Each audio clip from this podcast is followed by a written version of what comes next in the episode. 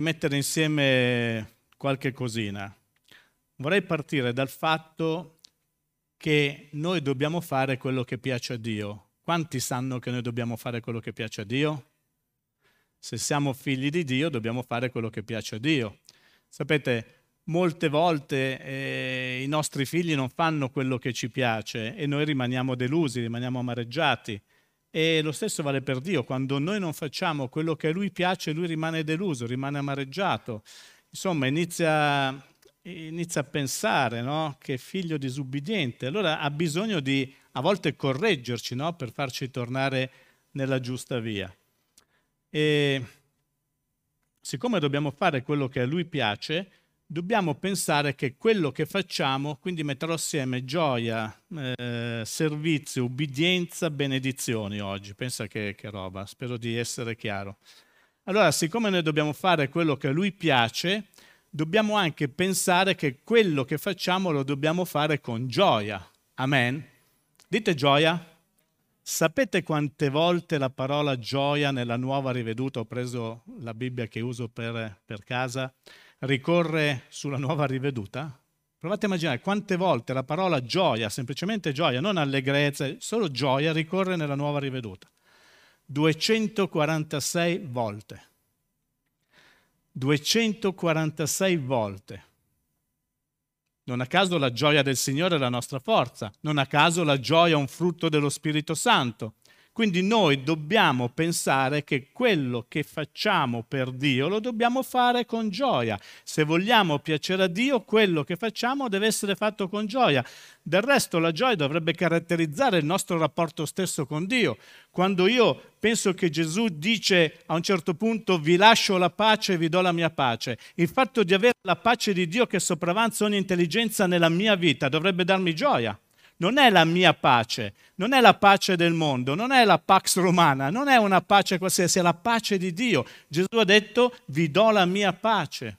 E quindi quando noi viviamo nella pace, che è la cosa fondamentale per affrontare le burrasche della vita, dovremmo avere gioia, o no? Gesù poi ha detto un'altra cosa, vi faccio degli esempi per arrivare a capire quanta gioia dovremmo avere. Io sarò con voi tutti i giorni fino alla fine dell'età presente. Caspita, avere Gesù a fianco che ci sostiene nei momenti di prova, che ci dà forza, che ci incoraggia tutti i giorni fino alla fine dell'età presente, finché saremo in vita, questo dovrebbe essere motivo di gioia o no? Quindi la gioia dovrebbe caratterizzare tutta la nostra vita e tutta la nostra relazione con Lui. Se non abbiamo gioia, dobbiamo iniziare a mettere in discussione il nostro rapporto reale con Cristo, perché Cristo ci ha dato la sua gioia e questa gioia deve riempire la nostra vita in qualsiasi cosa noi mettiamo mano. Amen. Sabato scorso siamo andati a Milano, eravamo 50, gloria a Dio perché è venuto, abbiamo fatto la prima parte, un seminario che diceva proprio servite Dio con letizia, servitelo con gioia. Quindi anche nel servizio ci vuole gioia. Molti eh, pensano che servire Dio sia qualcosa di marginale o sia qualcosa che voglio io o vuole qualcun altro qui dentro. Servire Dio fa parte di quello che siamo, è la nostra natura. Noi siamo stati salvati per essere a servizio di Dio, perché mentre vado in giro a predicare io sto servendo Dio, qualsiasi cosa che la mia mano trova da fare la faccio con tutta la mia forza, con tutta la gioia che ho, io sto servendo Dio anche quando pulisco la chiesa, non sto servendo un uomo, sto servendo Dio perché qui ci abita la chiesa di Dio.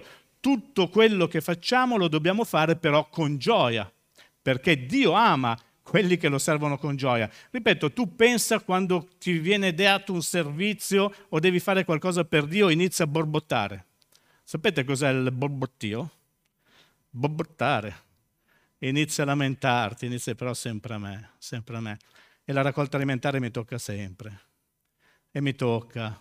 Eh, ma che pizza, eh, ma che non c'ho voglia, e il tempo dove lo trovo, e questo, e quell'altro. Sai, a me può entrare da una parte e uscire dall'altra, ma secondo voi Dio, quando sente questo, è contento?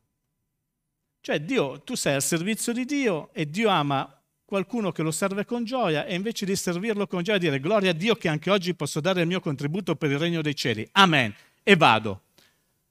Non ho forze, Dio ti darà la forza. Signore, dammi la forza per poter venire e predicare con franchezza quello che ho chiesto stamattina al Signore. Non le mie parole, ma le tue parole possono uscire dalla mia bocca. Io voglio poter predicare sotto ispirazione, voglio poter essere uno strumento di benedizione. Dammi la tua capacità, dammi la tua unzione.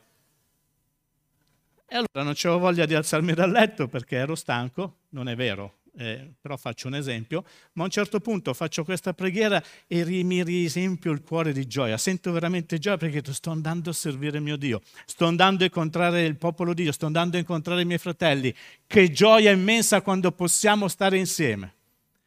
Quanto, almeno io ho sofferto tantissimo, so che Pastorezzo ha sofferto tantissimo, so che abbiamo, alcuni hanno sofferto, ma quanto abbiamo sofferto nel non stare insieme il periodo del lockdown? Quanto abbiamo sofferto? Io soffrivo non poter incontrare la Chiesa, non poter stare con voi. Io soffrivo perché la mia vita appartiene a voi, perché questa è la mia vita. Ho una vita privata, certo che ho una vita privata, ma la mia vita privata comunque in funzione della vita che vivo con Cristo perché anche nella mia vita privata io devo fare il figlio di Dio, non è che sono un'altra cosa, non è che sono un figlio di Dio qua, che lo servo con gioia qua e quando sono da un'altra parte mi dimentico di essere un figlio di Dio. Io devo servire Dio con gioia costantemente. Amen. E c'è un passaggio che, che mi ha molto colpito, perché Dio gradisce un servizio fatto con gioia, è nel Vecchio Testamento, è nel Deuteronomio 28. Deuteronomio 28 è il capitolo bellissimo delle benedizioni e delle maledizioni. E guardate, dal verso 3 al verso 6 sono concentrate le benedizioni.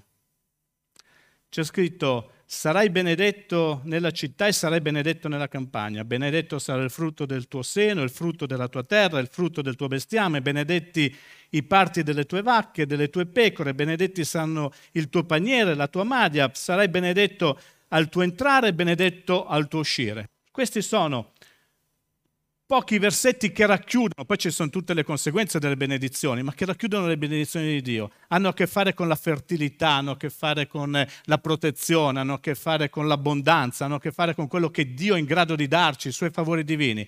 Dall'altra parte, dal verso 16 al verso 19, sono concentrate le maledizioni.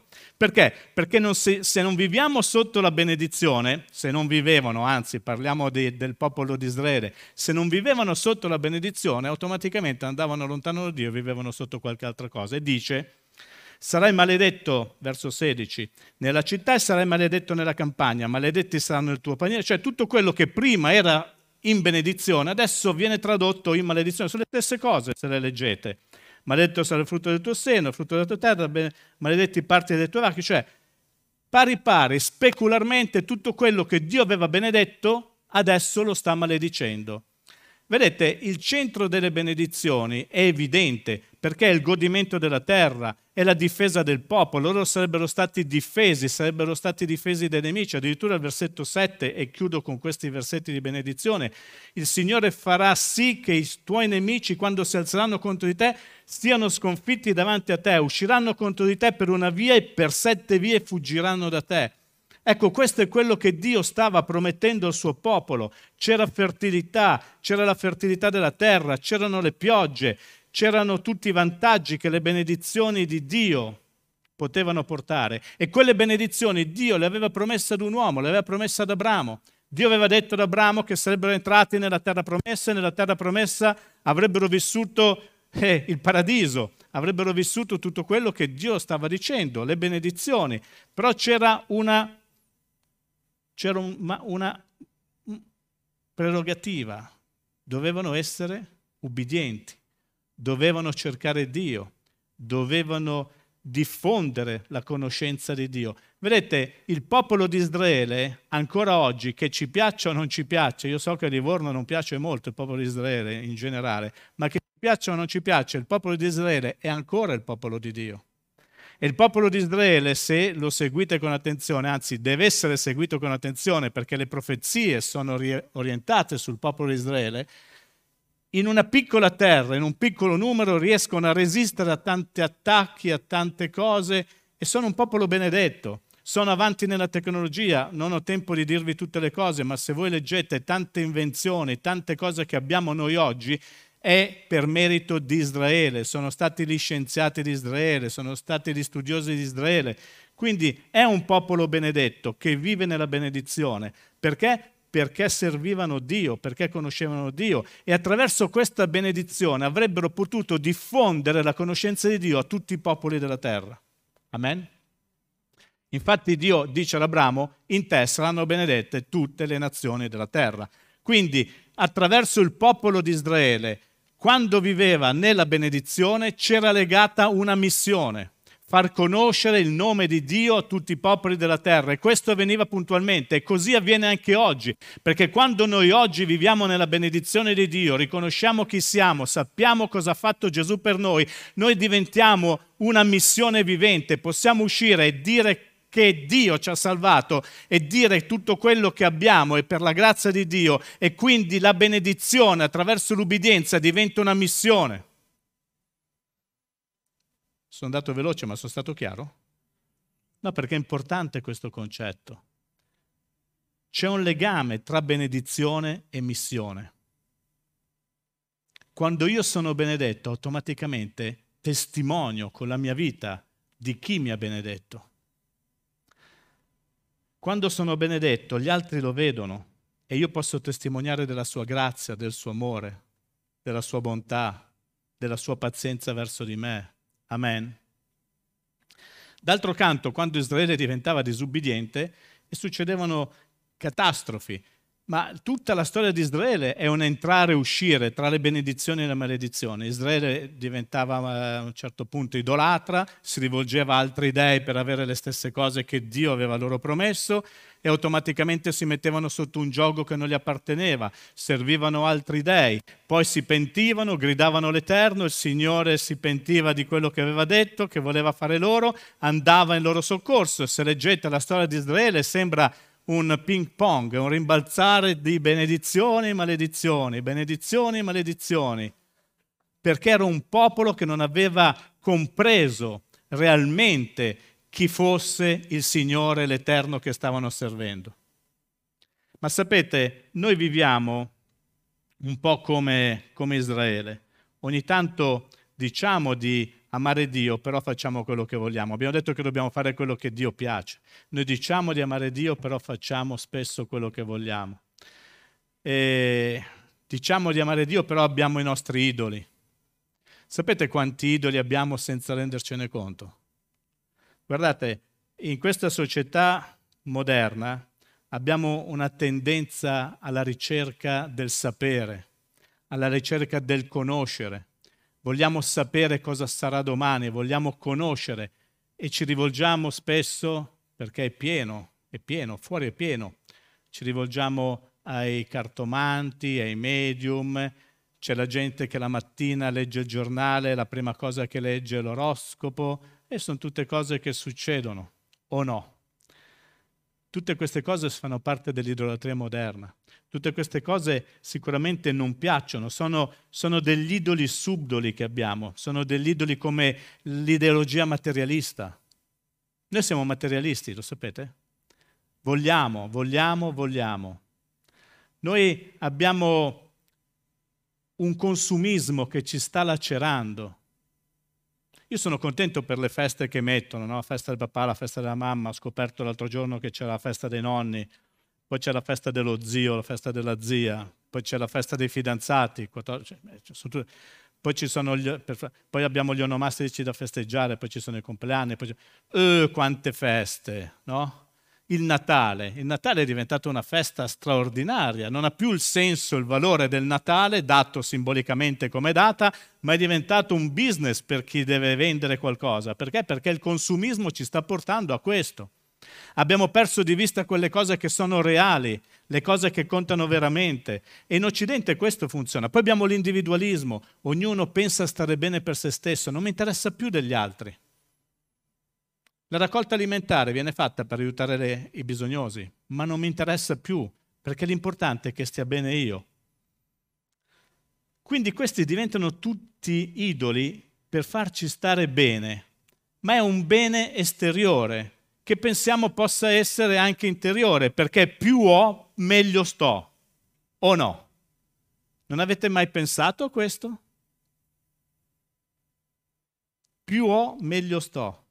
Peccato che domani tutto quello che hai, diceva al ricco opulento, ti sarà ridomandato, perché l'anima tua se ne va. Quindi l'avere non è garanzia di benessere. E l'avere può diventare un idolo. Guardate, sapete quanta gente sta bene eppure si suicida? Se voi leggete i suicidi, tanti personaggi famosi si sono tolti la vita, eppure erano ricchi, stavano bene. O vogliamo parlare del male del secolo? Sapete qual è il male del secolo amplificato dal, dal lockdown, amplificato da, da tutta questa situazione? La depressione. Il male del secolo è la depressione. Attacchi di panico, inizia a sudare, non sai più cosa fare, non sai più, ti, ti viene veramente di non vivere più, nessun desiderio, sei depresso.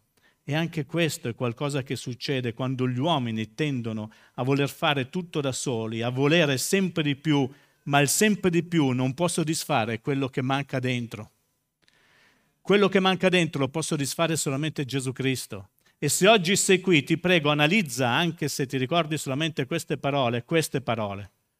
Quello che hai non ti può soddisfare l'uomo interiore. L'uomo interiore te lo può soddisfare solamente Gesù Cristo con la sua presenza. Amen. I profeti avevano il compito di fare questo in Israele, il compito di portare avanti il messaggio di Dio e di far conoscere il Signore. Ma perché vi ho detto tutto questo, benedizioni e maledizioni? Perché arriviamo al versetto che, che volevo, ve lo, ve, lo, ve lo, faccio vedere, perché mi ha colpito, mi ha colpito e ci ho costruito questa, questa, questo sermone il verso 47-48 del capitolo 28 di... Guardate cosa dice. Poiché non hai servito l'Eterno il tuo Dio con gioia e allegrezza, in un'altra versione dice con sincerità di cuore, con gioia e allegrezza di cuore, per l'abbondanza di ogni cosa, fermati qua. Poiché non hai servito il Signore, il tuo Dio, con gioia Vedete, Dio sta dicendo al suo popolo che lo avrebbero dovuto servire con gioia e sincerità di cuore, contentezza, con allegria. Guardate che questo appartiene al Vecchio Testamento, ma vi posso garantire che se andate a guardare quelle 246 volte che viene riportato la parola gioia, anche nel Nuovo Testamento troveremo questi concetti. Dio vuole che noi lo serviamo con gioia. Non serve a niente farlo forzatamente. Non dovete piacere a me o a qualcun altro. Bisogna piacere a Dio e fare le cose che a Dio piacciono. Amen.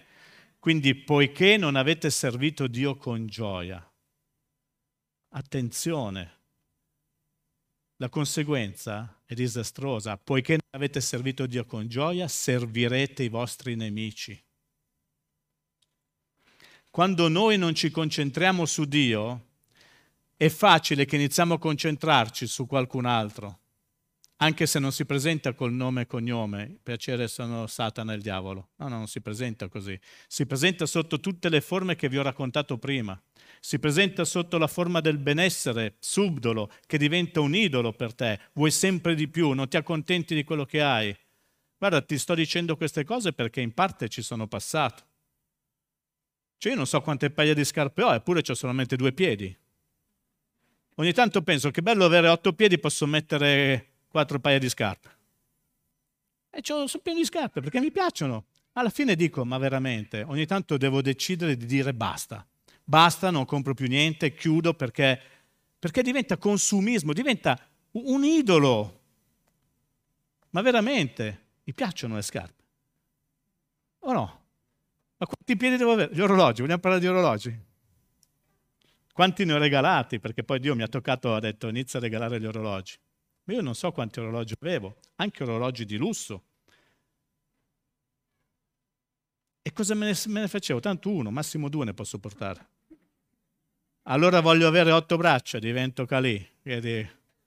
Capite? Tutto questo fa parte del consumismo, fa parte di riempire la nostra vita con qualcosa che non appartiene alla nostra vita. perché la nostra vita oggi deve essere riempita di Dio, della sua parola e delle sue cose. E questo versetto mi ha fatto molto pensare. Il compito che dovevano avere era di servire l'Eterno con gioia e allegrezza di cuore. Allegrezza, sincerità, costanza, perché altrimenti avrebbero servito i loro nemici. Dio aveva provveduto ogni cosa per loro. Avevano l'abbondanza e durante l'abbondanza loro avrebbero dovuto capire che serviva quello che Cristo, Dio, chiedeva per loro affinché potessero diventare di testimonianza. Però non avevano messo gioia e si erano rivolti addirittura a altri dei. Ecco, quando noi non serviamo Dio con allegrezza, con gioia, dovrebbe essere un onore servire Dio, dovrebbe essere un piacere servire Dio, dovrebbe essere una costante del cristiano essere sempre disposto a dire Signore, manda me. Perché a volte noi confondiamo il servizio con i lavori in chiesa, ma il servizio è tutto quello che Cristo ci chiama a fare, tutto quello che Cristo ci ha ordinato nella sua parola. Certamente quando io servo mio fratello, sto servendo Cristo. Noi ci dimentichiamo di certi principi biblici e voglio ricordare, l'ho detto spesso, ma voglio ricordare una suora dove noi ogni tanto mandiamo i nostri ospiti. Ora è andata col Signore perché sono convinto che lei amava Gesù, parlava di Gesù, parlavamo insieme di Gesù. Ma questa suora una volta sono andato a prendere le chiavi perché avevamo degli ospiti e stava pregando e, di, e mi viene a aprire un'altra suorina eh, col bastoncino, mi, no, Suor Fausta sta pregando, ma la vado a chiamare. Io dico no, non disturbarla, lasciala pregare, figurati. E invece la va a chiamare, a un certo punto arriva questa suora di nome Fausta, io la chiamo Faustina, dico Faustina non dovevi lasciare la preghiera per... Dante ricordati una cosa, chi serve un fratello prega due volte. E mi ha dato una lezione di vita tremenda, chi serve un fratello prega due volte. Noi a volte abbiamo perso di vista quello che è il significato di servizio. Ecco perché dobbiamo tornare a servire con gioia, perché mentre sto servendo mio fratello, io sto servendo Dio, sto adorando Dio, sto facendo qualcosa che a Dio piace. E abbiamo detto all'inizio che noi dobbiamo fare quello che a Dio piace, se vogliamo piacere a Dio. Amen. C'era questa definizione che mi era piaciuta, l'abbondanza che Dio ci ha provveduto dovrebbe essere l'olio che lubrifica le ruote della nostra ubbidienza. L'abbondanza che Dio ci ha provveduto dovrebbe essere l'olio che lubrifica le ruote della nostra ubbidienza. E invece continuiamo a lamentarci. Sapete, io a volte sento, ma io stesso, perché parlo degli altri, ma io stesso, ma quante volte mi lamento? Quante volte mi lamento e trascuro invece di essere quell'esempio che Dio vuole, quell'esempio che dà adito a comprendere agli altri che io sono un servo di Dio. Vedete, servire con gioia ha a che fare con un'attitudine del cuore. Ora voi pensate che io sono nato e sono salito su un pulpito, giusto? Sabato 16, 25 anni che faccio il pastore, ve lo ricordo così, giusto per ricordarvi. Ma prima di essere questo, io arrivavo il mercoledì sera nella chiesa di mio suocero, uscito dall'ufficio in giacca e cravatta, all'epoca lavoravo, facevo l'assicuratore, quindi uscito in ufficio in giacca e cravatta, il mercoledì sera era il mio turno, siamo un gruppo di ragazzi per pulire la chiesa e la chiesa era grande come questa, forse di più. Toglievo la giacca, toglievo la cravatta, mi tiravo sulle maniche, prendevo lo scopettone, lo straccio e iniziavo a lavare a terra. Ragazzi, tutti dobbiamo fare la gavetta. Ma sapete mentre pulivamo che cosa facevamo? Una cosa meravigliosa. Mi è sempre rimasta in mente qualcosa che mettevamo sulla lode e cantavamo. Si cantava. Noi si lavorava e siccome eravamo gioiosi di fare quello che stavamo facendo, si cantava. L'attitudine dovrebbe essere questa. Mentre servo dovrei essere così felice, così gioioso che gli altri lo vedono e anche mi sentono perché io canto. Ieri sera stavo parlando con Benjamin di questa storia e lui mi ha detto che nel suo paese, che è un piccolo paese, c'era lo spazzino credente. E non è che c'erano le macchine ancora oggi, giusto? C'è lo spazzino che va in giro con la, con la come si chiama? Scopa, ramazza, quella a spazzare le strade. Ma sapete cosa fa mentre spazza? Fallo, fallo sentire voce. Dai, dillo. Canta, canta le lodi a Dio. E la gente, mentre lui spazza e sta servendo la sua cittadina, lo ascolta cantare le lodi a Dio. Che grande testimonianza, non sta facendo che, che, e che questi come sporcano e diventassero... No, no, no, non... Canta, lo fa con gioia, perché ogni cosa che facciamo dobbiamo farlo con gioia, la gioia che ci contraddistingue, quella gioia che ci motiva, quella gioia che è il carburante, che arriva attraverso l'ubbidienza e che serve per benedire e che ci benedice e che ci fa testimoniare. Quindi io leggo l'ubbidienza alla benedizione e alla testimonianza che è la nostra missione. Amen? Ubbidisco, ricevo, Dio mi benedice e io posso testimoniare. E non mi devo lamentare Sapete, ho letto un'altra frase, questa mi ha spaventato. Quella di prima mi piaceva, questa mi ha... Chi si lamenta senza motivo merita di avere un motivo per lamentarsi. Un po' quando i miei figli da, piccolo, da piccoli facevano i capricci, una ce l'ho dietro, uno ce l'ho davanti, e, e, e piangevano. Dico, perché piangi? Pum, una bella sculacciata. E piangevano di più. Adesso c'è un motivo per piangere. Cioè bisogna dare un motivo alle persone per lamentarsi e per piangere. A volte noi siamo così gnocchi che, che non ci rendiamo conto. No, non sto scherzando, erano piccoli, non so se se lo ricordano, te lo ricordi? No, eh, non se lo ricordano, però lo facevo. Facevano i capricci, si buttavano, patapum! Ah! Eh, ecco, adesso c'è un motivo per piangere. Prima no. Eh? E guardate che questo è emblematico, chi si lamenta senza motivo merita di avere un motivo di lamentarsi, dovremmo arrossire invece, dovremmo vergognarci per la nostra follia e la nostra ingratitudine verso Dio. Pensate che cosa ha fatto Gesù e concludo, e concludo. Siamo qui per ricordarci che ci ha salvato, ci ha liberato, ci ha dato vita eterna, ci ha dato le sue promesse e noi possiamo vivere in Cristo una libertà che nessuno poteva immaginare. Ci chiede solamente poche cose e quelle poche cose dobbiamo farle con gioia. Amen? Ci alziamo in piedi.